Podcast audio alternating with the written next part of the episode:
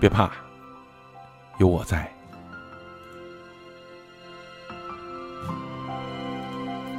作者小北。爱情呢，就是我刚好需要，而你恰好都在。每一个女生都是柔软的，只是生活呢，逼着她们活得愈发的生硬了。她们看起来好像无坚不摧，总说自己不需要爱情，但只要遇见那个对的人，就会觉得之前那么多年的等待呢，都是值得的。电视剧里演的那些故事也不全是假的，这个世界上呢，就是有人会想方设法的让你开心，不让你伤心难过，竭尽所能的对你好，你的不够多，他会跟你证明，只要爱一个人，那他就会一直有时间，你只要需要，哪怕是隔着千山万水，他也会来到你的身边的。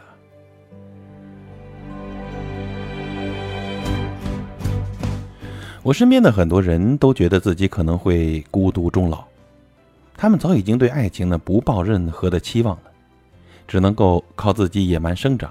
单枪匹马的面对风雨，在摸爬滚打之中，让自己变得越来越强大。我的一位朋友阿雅曾经也是这样一个女孩，什么事情呢都习惯自己来做，从来不去依靠任何人，好像浑身都带着尖刺一样，不容许任何人的靠近。他独身了好多年，堪称啊是爱情的绝缘体。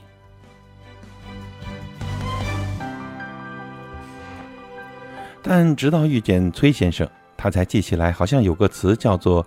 一物降一物，这个时候他才愿意卸下面具，去当一个小女孩，不再剑拔弩张，变得温柔起来了。尽管对方并不帅气，也不多金，但比起那些只会打嘴炮、玩尽暧昧、说喜欢他的那些人，崔先生会在他需要的时候第一时间出现，帮他解决问题，给他当下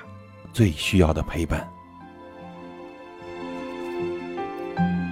其实喜欢一个人的理由呢，千奇百怪，而阿雅选择跟他在一起，他说是因为我每次看到他的时候，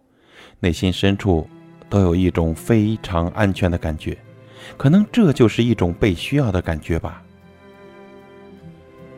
阿雅跟崔先生是朋友聚会的时候认识的，聚会结束以后，崔先生问我们要了他的联系方式，两个人一直保持着不咸不淡的联系，平日里有事没事就聊上几句，这两个人聊的时间久了，自然就产生了一些其他的情愫。有一次呢，阿雅跟崔先生吐槽自己最近常常加班，回家的时候都赶不上末班车，对方听了以后给他回了一句，以后我去接你吧。阿雅当时以为这只是一句玩笑罢了，便开玩笑似的答应了，但是一直都没有放在心上过。没想到第二天晚上刚出公司门的时候，就真的看见了崔先生的身影，那一个瞬间他满心感动和温暖，像是一个16岁的少女见到了自己喜欢的少年似的。阿雅住的是老小区，很多路段都没有光亮，两个人走在路上的时候，崔先生问他，以前都不害怕黑的吗？阿雅无奈地笑了笑，然后说，以前我自己一个人都习惯了。崔先生这时候突然停下脚步，很认真地对他说，是啊，一个人太累了，以后我都来接你吧，这样呢你就不用自己一个人再走夜路了。不知道为什么，阿雅那一瞬间就觉得这个男人很靠谱，内心也被一股暖流渐渐地充斥着，她好像觉得这条路再漫长也不觉得害怕了。然后从那以后呢，两个人几乎就天天见面了，距离也拉近了很多很多。阿雅也逐渐的敞开心扉，以前她遇见麻烦的事情都会想着自己去解决，从来都不声张，生怕给别人添上一些麻烦。前段时间她生病感冒，饿着肚子一个人去医院打点滴，但是这个事情被崔先生知道了，狠狠地责怪了他一番。没过多久，他就出现在了医院，手里呢还拎着他给阿雅做的饭和菜。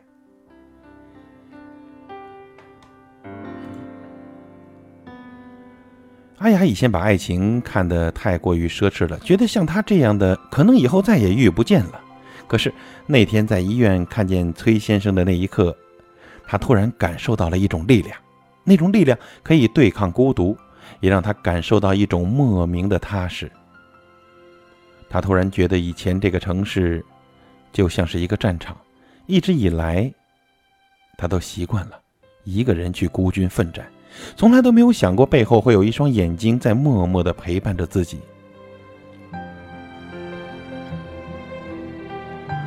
像阿雅这种姑娘，习惯性地将自己包裹在一个坚硬的躯壳里，只能够允许自己和外界硬碰硬，从未展露过给任何人内心深处的柔软。她第一次被崔先生这种无意识的关怀戳中了，就好像有人生生拿了一根刺穿透了她坚硬的外壳，狠狠地戳破了她内心的柔软。于是那一刻，他突然觉得委屈，好像第一次被人发现了心底的秘密一样，委屈的像个孩子一样哭了起来。也是从这一刻开始，他决心跟眼前这个男人在一起了。或许对方没有什么花言巧语，只是说他会一直待在他的身边照顾他。但是阿雅也知道自己要的其实并不多，只是想在累的时候能有一个肩膀可以依靠。以前阿雅一个人的时候可以自己去逛街，但现在多了一个人陪自己吃饭，就不再觉得孤单了。以前她也可以一个人去看电影，但现在呢，多了一个可以陪自己吃爆米花、喝可乐，还可以一起讨论剧情的人。以前她常常担心自己会因为加班而错过末班车，但现在有人会陪着她一起走夜路，不再让她形单影只了。